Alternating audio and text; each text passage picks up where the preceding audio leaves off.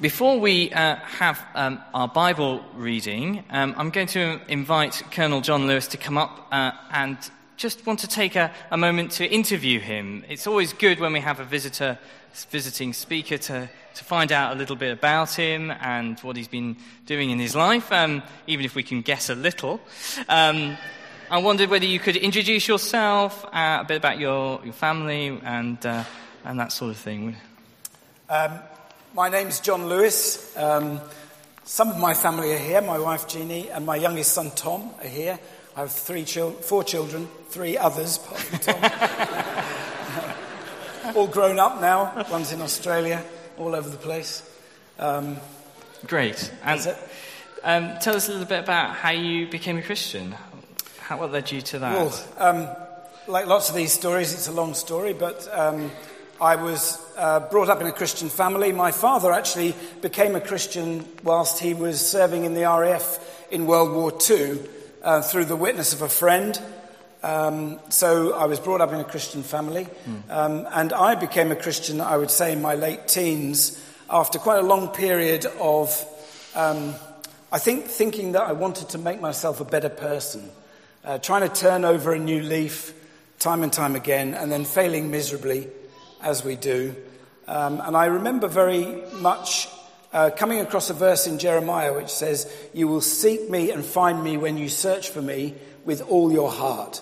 And uh, that was a real turning point for me. I realized that actually my search for God had been quite half hearted and um, was more about me um, than about Him. And I realized that if I was going to find God, then I needed to really search with my whole heart.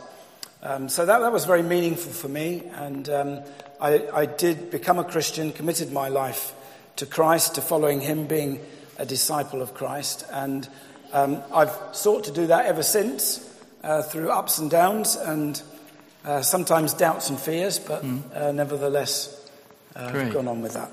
Thank you. That's, that's great, and uh, I think uh, it'd be, be good to know a little bit about your service history. How, I mean, how did you get into the army, and, what, and then what did you do? And well, I left school and studied agriculture, which doesn't seem to have much to do ah, with it. so did I. Um, there we go. Um, got a bit fed up with getting up at um, four in the morning, so I went and joined Sandhurst, where they let me sleep until six. And uh, actually, my aim was I was going to do a few years in the army as a young officer, and then I wanted to go back into estate management. But I enjoyed the army so much, and they kept dangling another little carrot. So I ended up staying, and um, I've probably overstayed my welcome now. I should have retired a few years ago, but the army's a bit short of people these days, so they've kept me on. Um, I, have served all over the place. My background was in logistics. Um, I served in Northern Ireland uh, twice really, but one uh, full time um, service in Northern Ireland. I did an infantry uh, attachment there with the Green Howards in Northern Ireland, in Belfast in the 80s when it was pretty mm. hairy. Um, um, I've served in, I've, I've, I've, exercised and been in places all over the world, um, but I served in Bosnia and Kosovo, um, and then in Iraq in 2005 6, which was about the time of the first elections in Iraq. Mm. Um, again, quite a hairy time. I was the commander of the whole of the, the logistic command um, in the Middle East, and uh, that was a fascinating time. That sounds me. like a really big task, the whole of the Middle East. Well, it was, yeah, it was a huge command, mm. about 2,400 troops of all kinds of the support areas from a field hospital right through to Royal Engineers and, in fact, a, a battalion of infantry who were guarding what we called the rear area. So, yeah, it was an interesting time.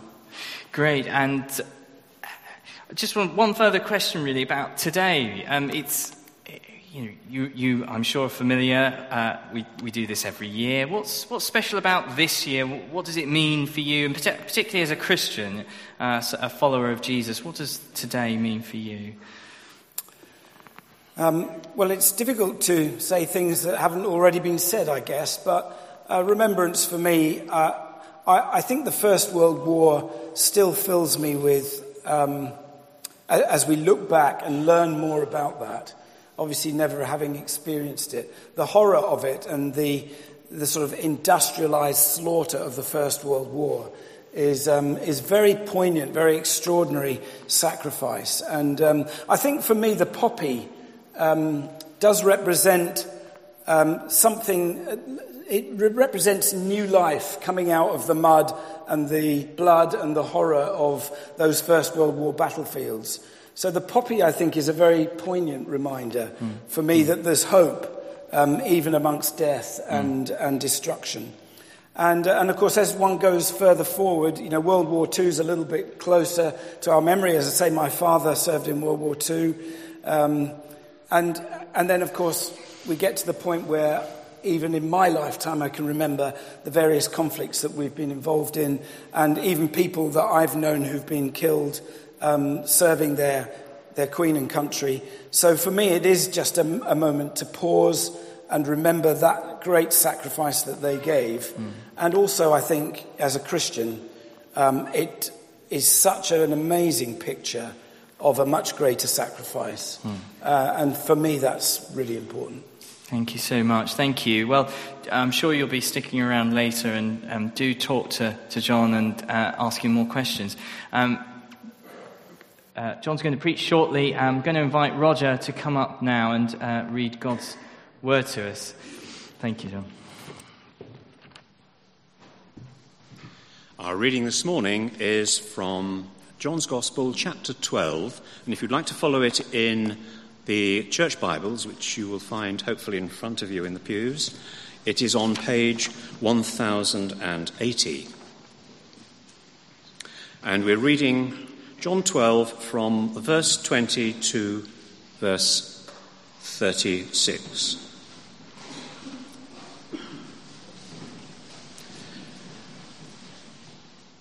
Now there were some Greeks among those who went up to worship at the feast. They came to Philip, who was from Bethsaida in Galilee, with a request. Sir, they said, we would like to see Jesus. Philip went to tell Andrew. Andrew and Philip, in turn, told Jesus. Jesus replied, The hour has come for the Son of Man to be glorified. I tell you the truth. Unless a grain of wheat falls to the ground and dies, it remains only a single seed. But if it dies, it produces many seeds. The man who loves his wife will lose it, while the man who hates his life in this world will keep it for eternal life. Whoever serves me must follow me and where I am, my servant also will be. My Father will honor the one who serves me. Now my heart is troubled. And what shall I say? Father, save me from this hour? No, it was for this very reason I came to this hour. Father, glorify your name. Then a voice came from heaven I have glorified it and will glorify it again. The crowd that was there and heard it said it had thundered. Others said, An angel has spoken to him. Jesus said, This voice was for your benefit, not mine. Now is the time for judgment on this world. Now the prince of this world will be driven out. But I, when I am lifted up from the earth, will draw all men to myself. He said this to show the kind of death he was going to die. The crowd spoke up. We have heard from the law that the Christ will remain forever. So how can you say the Son of Man must be lifted up? Who is this Son of Man? Then Jesus told them. You are going to have the light just a little while longer. Walk while you have the light, before darkness overtakes you. The man who walks in the dark does not know where he is going. Put your trust in the light while you have it, so that you may become sons of light. When he had finished speaking, Jesus left and hid himself from them. This is the word of the Lord.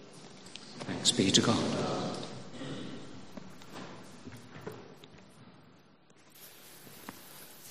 Can I say, first of all, that um, at the back, as the entrance, when you go out, there's a small table there with um, a number of um, small New Testaments and Bibles, um, military Bibles produced by the Naval Military Bible Society, uh, and some other booklets. Anybody would like to take one, either for themselves or to give away, then please do that. If you want to leave a little contribution in the mug, then that's up to you. Uh, just be, be careful if you read them in the garden because they uh, tend to disappear. But uh, you'd be very welcome to have those.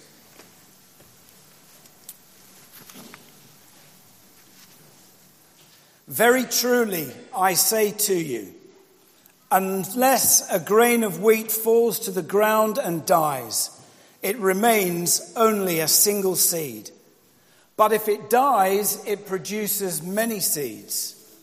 Anyone who loves their life will lose it, while anyone who hates their life in this world will keep it for eternal life. Whoever serves me must follow me. Well, friends, it is a real honour to be asked to bring God's word to you this morning here at St. John the Evangelist, especially on this 11th hour of the 11th day of the 11th month, 100 years after armistice. And in doing so, I speak to you very much as a layman.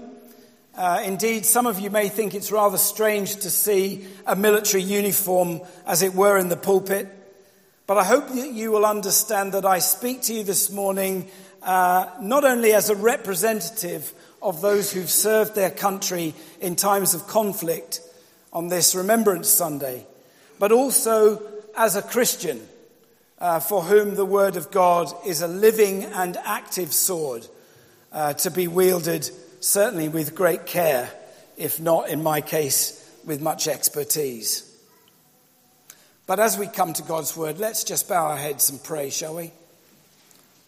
Our gracious God and Heavenly Father, we thank you for this opportunity to be together to remember, to hear your word. We pray, O Lord, by your Spirit, that you would open our blind eyes that we may see, that you'd open our ears that we may hear, that you would speak to our hearts and change us from the inside out.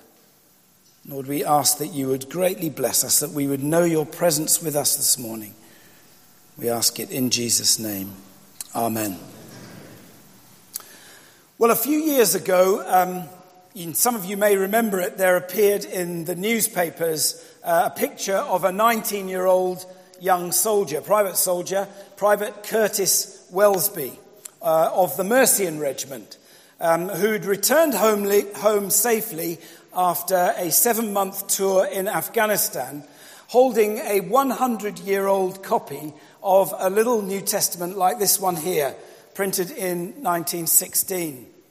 Uh, only his had been held by his great great grandfather in World War I, who had carried it in his pocket throughout that conflict. It then been handed on to his great grandfather, who took it to World War II and served right throughout that uh, four year conflict. It was then taken um, by his grandfather to Korea um, it, was, uh, it went through battles in Korea, and his grandfather was then captured, uh, and it spent time with him in a prisoner of war camp in dire circumstances in Korea. It was then taken by his father to Northern Ireland at the height of the Troubles, again in his pocket, carried right the way through. And Private Welsby had been given it by his grandmother, and he took it with him to Afghanistan. And he told how it became a bit of a talisman uh, amongst his section, um, who always wanted to make sure that he had his New Testament with him when they went out on patrol. It was his constant companion. And when Private Curtis's friend was killed in action, very sadly, in Afghanistan, it was to his little New Testament that he turned. finding comfort from the words in Revelation 21, verse 4. He will wipe away every tear from their eyes. There will be no more death or mourning or crying or pain, for the old order of things has passed away. I've no idea how much that little book was actually read or what strength and comfort it gave to those soldiers who carried it. For just over 100 years, that little New Testament represented a door of hope into a spiritual reality, carried through the blood, the mud, and the mire of the Western Front, into the horrors of World War II, through the privations of a Korean prisoner of war camp, to the bitter sectarianism of Northern Ireland, and more recently to a bloody insurgency in Afghanistan. It's a testimony, isn't it, to several generations of brave young men caught up in 100 years of human conflict, bloodshed, untold suffering, and indeed terrible evil. You know, we don't seek in any way to glorify war on Remembrance Sunday. In his New Testament letter, James writes, What causes fights and quarrels among you? Don't they come from your desires that battle within you? You desire, but you do not have, so you kill. You covet, but you cannot have what you want, so you quarrel and fight. And that was just written to the church. Perhaps nothing so starkly reveals the glory and the garbage of human nature than the terrible realities of war. It reveals a depth of depravity and evil that is present in humanity, which is shocking, but it also produces amazing stories of great courage, discipline, selfless commitment, faithfulness, loyalty, and love. Those human traits that seem to transcend a natural explanation and be a, a, an imprint or a pale reflection of our Creator. And so it's with the usual mix of emotions that we gather here this morning to remember and honour those who gave their lives in two world wars and subsequent conflicts to protect their loved ones, to serve their country, and to win the democratic freedoms, however imperfect, that we hold so dear today. I saw on the TV this past week uh, a group of school children uh, on a battlefield visit in France being interviewed. And uh, as they stood near to the grave of a young soldier aged only 15, expressing their horror at someone their own age sacrificing so much.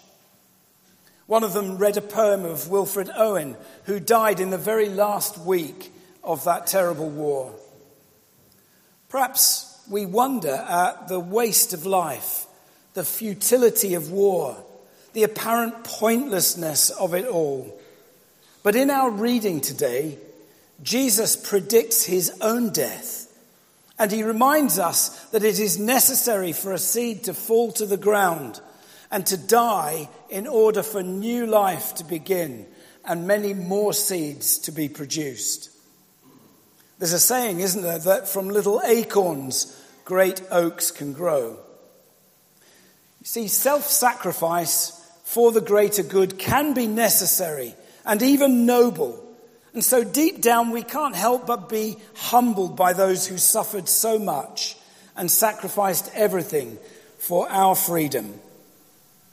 Surely it should make us value our largely peaceful democracy, our human rights, and the freedoms that we so easily take for granted because they were bought at a great price Some people say that over the last 100 years we've become more individualistic, emphasizing the rights of the individual, perhaps at the expense of the common good. I'm not sure if that's entirely true or altogether a bad thing because every individual has great value in the sight of God. But there's something compelling, isn't there, about the spirit of commitment and self sacrifice that permeates still today our armed forces, where huge discomfort and, of course, great risk to life and limb are accepted for the greater good of a soldier's mates and unit, and ultimately for the greater good of Queen and country. But perhaps we need to remember too that sacrificial love is at the heart of the Christian message. Only the wonder is that it comes from the very heart of God Himself. Maybe a hundred years on from the end of the war to end all wars, our cynical, naturalistic society could pause and ask the question once again What if there is a God and He's not silent and He's sacrificed Himself out of love for a broken and damaged world? Full of humans like you and me, made in His image but marred and corrupted by evil. What if this sacrifice, motivated by love, is the only way that evil can be obliterated, justice done, death defeated, and hope restored? In our reading, read so beautifully for us this morning from John's Gospel, some Greek worshippers at the Jewish religious festival come up and ask for an audience with Jesus. Clearly, they're intrigued and they want to meet him. Perhaps they want to ask some big questions of this teacher, this healer, this potential revolutionary. Their request to meet Jesus is passed from disciple to disciple until it reaches Jesus. And then comes that extraordinary reply in verse 23 in which Jesus, instead of inviting them in, predicts his own death. And more than that, he predicts that his time has come a time for judgment, a time for a, a, spiritual battle with the forces of evil, a time when his death will be the means for drawing all peoples of the world to himself. Indeed, it's the only way that much of the world will see Jesus. In a way, it's a sort of eve of battle speech, isn't it? The Greeks come to Jesus as outsiders, wanting to meet and talk, but Jesus knows that his hour has come. Time is short and there's no turning back. There's no other option. Love compels him to die. He must act now to save his people and defeat the powers of darkness. Like soldiers who know the realities and horrors of battle, Jesus knows what lies ahead. And we read that his soul was troubled. Should he ask to be saved from this ordeal? No, for it's the reason he has come. It's the purpose for which he has entered the world. And what's that purpose, that mission? It was to redeem, restore, and renew a broken and sinful world.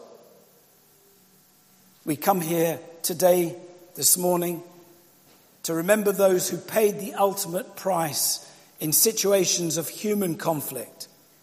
But sadly, as we read our newspapers or watch our screens, we continue to see deep divisions, injustices, bloodshed, poverty, starvation. We see cruelty, inequality, and prejudice caused by greed and lust and pride on behalf of men and women like you and me.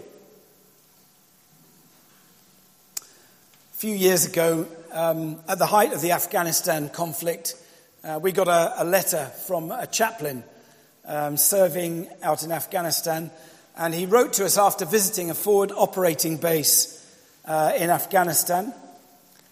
Probably flew in by helicopter, like uh, with our helicopter pilot here. And he landed in the forward operating base, and this is what he wrote. And I'll read it to you. Of most note, a staff sergeant and his troop were having daily Bible studies with their combat Bibles. None of them would profess to be Christians. He simply told me we'd run out of things to read, and I just gathered the guys around and read a little bit from the Bible, and we all just talked about what it meant. They continued to do this daily until the staff sergeant left. You know, I think that's a fascinating picture, don't you? A bunch of soldiers cooped up in a remote forward operating base, faced with danger and hardship, sometimes with boredom, thinking about the big issues of life and death, good and evil, family, friends, love, decide to read the Bible together and discuss what they find. I don't know how far they got, but I wonder if they found that bit in, Luke's gospel where some soldiers ask Jesus what they should be doing. And he tells them to treat people fairly and be content with their wages. I rather like that because my job at the moment is setting soldiers' wages. or perhaps they reached that well known bit in John's Gospel, chapter 15. Greater love has no one than this, that he lay down his life for his friends. As soldiers on active duty gathered together in adversity, I think they would have identified with that, don't you? Perhaps they read on a few more pages to the crucifixion of Jesus, where a hard bitten Roman centurion, a professional soldier, an officer, probably equivalent to a captain or a major in today's army, who had doubtless seen many cruel deaths in his time, exclaims in wonder, Surely this man was the Son of God. I wonder what they made of that. What sort of discussion would they have had if they got a bit further on into Paul's letter to the Romans and read into chapter 5? Very rarely will anyone die for a righteous person, though for a good person, someone might possibly dare to die. But God demonstrates his own love for us in this. While we were still sinners, Christ died for us. I think service personnel, confronted with the realities of life and death, might just begin to understand. See, this is our God who made human beings in his own image, but with free will to choose good or evil, because love, as you know, cannot be coerced. And evil, having entered the world and marred the creation, demands a sacrifice a sacrifice of love for those who deserve it least. People like us, selfish, greedy, proud, unfaithful, angry, unforgiving. People who've messed up in so many ways. And so God Himself comes in the person of Jesus Christ and enters our world to demonstrate perfect love and obedience, to show his authority over creation, sickness, evil, to quench our spiritual thirst, and then, and then is betrayed by a friend before suffering and dying a cruel death on a Roman cross.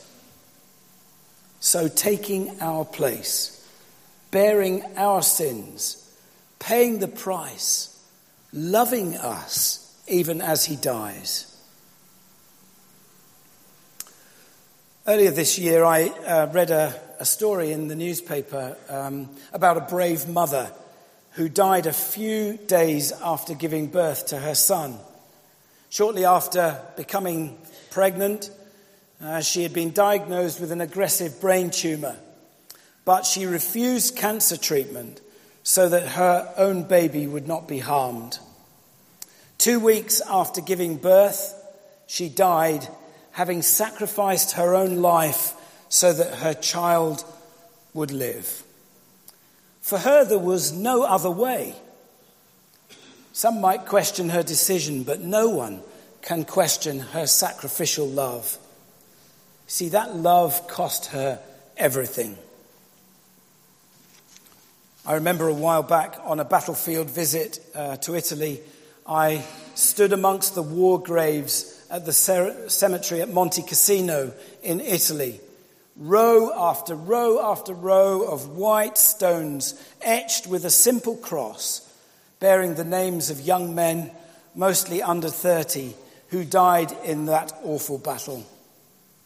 And it's no wonder, isn't it, that the cross, that symbol of human cruelty, has become such a reminder of the ultimate sacrifice.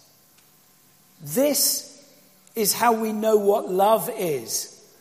Jesus Christ laid down his life for us, writes the Apostle John as he encourages us to respond. Um, the late John Stott, in his book The Cross of Christ, quotes a playlet called The Long Silence. It depicts a scene at the end of time when millions are gathered on the great plain before God's throne.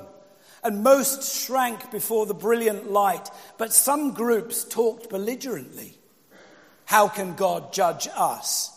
What does he know about suffering?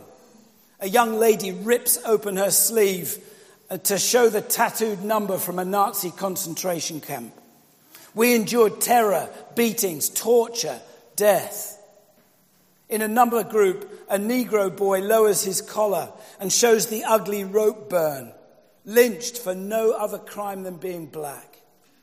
Others across the plain begin to agree, for each has a complaint against God for the evil and suffering he permitted in the world.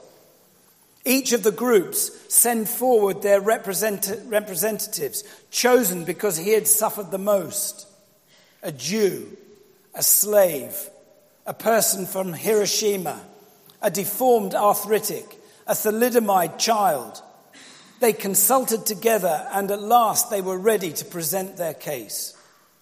Before God could be qualified to be their judge, he must endure what they had endured. Their decision was that he should be sentenced, God should be sentenced to live on earth as a man. Let him be born a Jew. Let the legitimacy of his birth be questioned. Give him a difficult work so that even his family doubt him. Let him be betrayed by his closest friends. Let him face false charges, be tried by a prejudiced jury, and convicted by a cowardly judge. Let him be tortured. At last, let him see what it's like to be terribly alone. Then let him die so that there can be no doubt let there be a host of witnesses to verify it. Each leader announced the portion of the sentence, accompanied by murmurs of approval from the throngs of people. When the last had finished pronouncing sentence, there was a long silence. No one uttered another word. No one moved. For suddenly, all knew that God had served his sentence. So, as we remember and honour the sacrifice of the fallen in two world wars and the conflicts that have followed, surely it raises a question in our minds. Just who are we? Are we just an accident? Just an insignificant cluster of cells on the edge of a vast, pitiless universe? Are we strangely moral creatures in an amoral universe? I heard a popular writer on the radio the other day saying just that. This is it. There's nothing beyond. Make the most of it while you're here because this is your lot. Is that what you think this morning? Perhaps you'd like us to end with John Lennon's popular hymn Imagine there's no heaven. It's easy if you try. No hell below us. Above us, only sky. Imagine all the people living life in peace. I don't think so, do you? Maybe living without hope, without meaning, without forgiveness never knowing the true peace of mind and soul that is found by trusting in Jesus. Our passage this morning ends with Jesus pleading with the cloud to believe in the light and become children of light before darkness overtakes them. Jesus says, I have come into the world as a light so that no one who believes in me should stay in the darkness. And that's all that's asked of us that we believe and trust in what Jesus, the Son of God, has done for us already, as he identified with our suffering, carried our guilt, and conquered death itself so that we might live. That little book, carried by four generations of the Welsbys through a hundred years of conflict, represents a message of real hope in the face of despair and light for those in spiritual darkness. Perhaps this morning, as we remember, we might also believe in the one who said just a chapter earlier, I am the resurrection and the life. The one who believes in me will live, even though they die.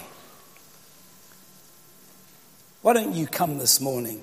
Come just as you are. Come with your baggage. Come with your unbelief, with your doubts and your fears. Come and trust and believe in the one who is the resurrection and the life. Amen.